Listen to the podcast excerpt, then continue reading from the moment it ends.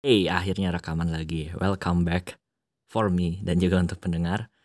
Uh, Oke, di episode sekarang kita bakal bahas tentang yang sering banget di 2022 ini disebutin gitu ya. Tentang berkembang dan circle. Oke, karena tombol play udah teman-teman tekan, itu artinya waktunya kita ngobrol.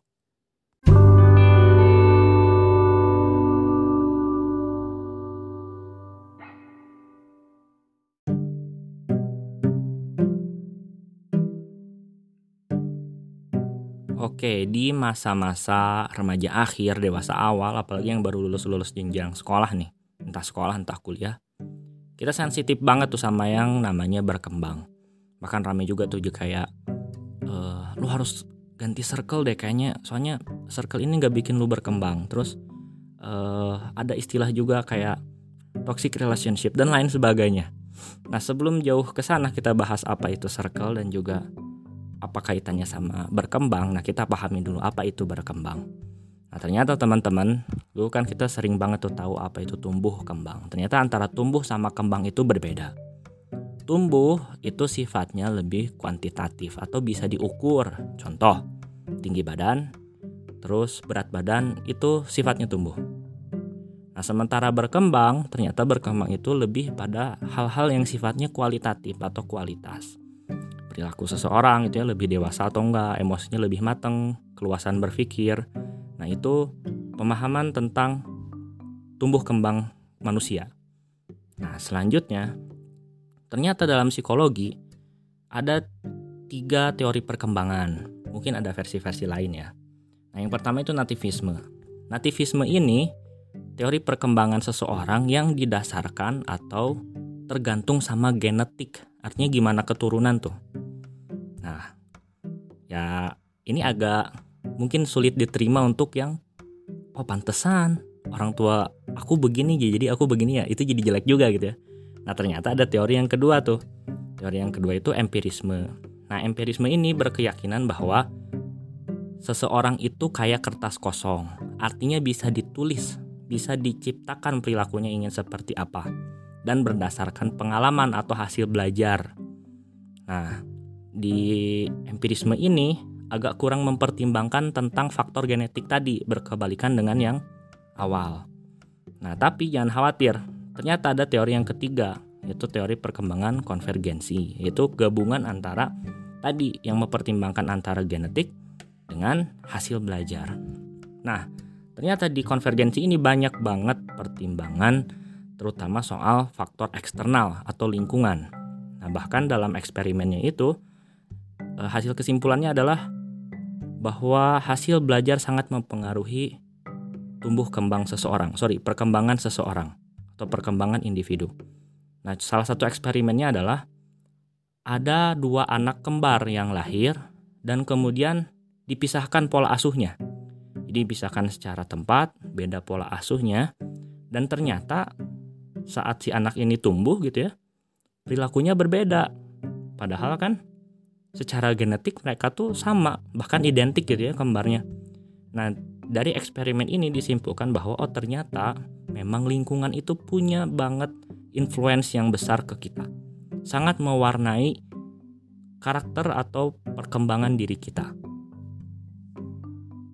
Nah ada satu analogi lagi nih yang bagus. Jadi misalkan ada satu bibit jagung yang bagus ternyata jatuh di tanah yang jelek gitu ya dipelihara dengan air yang jelek bahkan gak kena matahari. Nah, akhirnya kan si jagung itu gak akan tumbuh baik ya. Nah itu jagung itu diibaratkan si bibit bagusnya itu ibarat genetiknya gitu. Nah tapi mungkin lain cerita. Misalkan bibitnya biasa aja, genetiknya biasa aja. Tapi bibit jagung ini jatuh di tanah yang subur gitu ya. Dipelihara dengan baik, airnya baik, sinar mataharinya cukup, akhirnya bisa tumbuh lebih baik dari bibit jagung yang kualitasnya lebih bagus. Nah, di sini kelihatan banget bagaimana lingkungan itu sangat mempengaruhi perkembangan kita. Nah, circle nah, kita mulai masuk ke circle. Circle itu benar-benar lingkungan kita.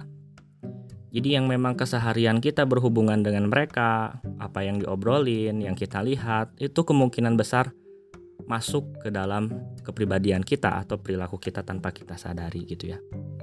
Nah, bahkan bukan cuma di bahasan psikologi yang ini banyak disebutkan, tapi di bisnis pun kayak gitu gitu ya. Mungkin teman-teman udah sering juga dengar kayak istilah kamu mau tahu gaji kamu berapa? Kasih tahu berapa gaji di lingkaran kamu atau berapa gaji teman-teman kamu, maka bakal segitu juga gaji kamu. Bahkan salah satu dari sorry 5 atau tiga modal utama bisnis itu salah satunya adalah relasi atau circle gitu ya. Terus begitupun di agama gitu ya. Agama bilang duduklah bersama orang-orang yang ruku, bersama orang yang sujud. Artinya kalau kita mau baik, duduklah sama orang-orang yang baik. Nah, betapa pentingnya lingkungan mempengaruhi kita gitu. Nah di masa sekarang ini sering banget jadi polemik gitu ya antara dia ditinggalin circle-nya gitu ya, merasa kesepian dan lain sebagainya. Aku di sini nggak nggak ngasih advice ya, tapi dari pemahaman yang udah bisa mudah-mudahan bisa kita ambil dari episode ini adalah selama memang circle tadi itu nggak ngasih warna yang bagus sama kamu, nggak usah khawatir kamu ditinggalin. Justru memang boleh jadi itu kebaikan Tuhan buat kamu gitu ya. Mungkin nanti ditemuin lagi sama circle yang lebih baik, sama lingkungan yang lebih baik, sama tanah yang lebih baik, air yang lebih bersih, matahari yang lebih cerah. Nah justru itulah yang kita butuhkan gitu. Jadi di akhir tahun ini, sebetulnya ini jadi kayak uh, mudah-mudahan gitu ya uh, kebangkitan podcast ini lagi gitu. Itu yang ingin aku share gitu tentang bagaimana circle dan perkembangan. Dan bener banget ini hal yang aku rasain banget gitu ya dan uh, circle itu ketika nemu yang baik sebisa mungkin dijaga karena itu mahal banget teman-teman. Gak bisa teman-teman uh, beli gitu ya. Mungkin bisa diikhtiarkan untuk dicari, tapi ketika benar-benar dapat yang bagus gitu ya, influence teman-teman jadi punya warna hidup yang bagus, keep itu sebisa mungkin karena bisa jadi itu hadiah dari Tuhan. Mungkin itu aja teman-teman. Mudah-mudahan ada manfaatnya. Jujur aja nih kalau agak belibet skripnya memang nggak dibuat detail gitu ya. Makasih banget udah kembali mau denger dan mungkin untuk penggemar baru, sorry sorry sorry penggemar baru GR bener, pendengar baru ya sorry tipe belibet nih ngomong. Selamat datang, welcome. Dan aku sendiri pun sangat terbuka dengan masukan-masukan ya. Uh, thank you banget, itu aja yang bisa aku share. Uh, Sia. Oh ya, terakhir terakhir terakhir. Dulu tuh aku pernah dinasehatin buat uh, jangan malu atau jangan sungkan untuk bilang makasih sama orang-orang yang memang punya pengaruh buat kita. Mungkin teman-teman ada yang udah pernah coba, that's good. Tapi kalau yang belum, nah boleh nih dicoba ya.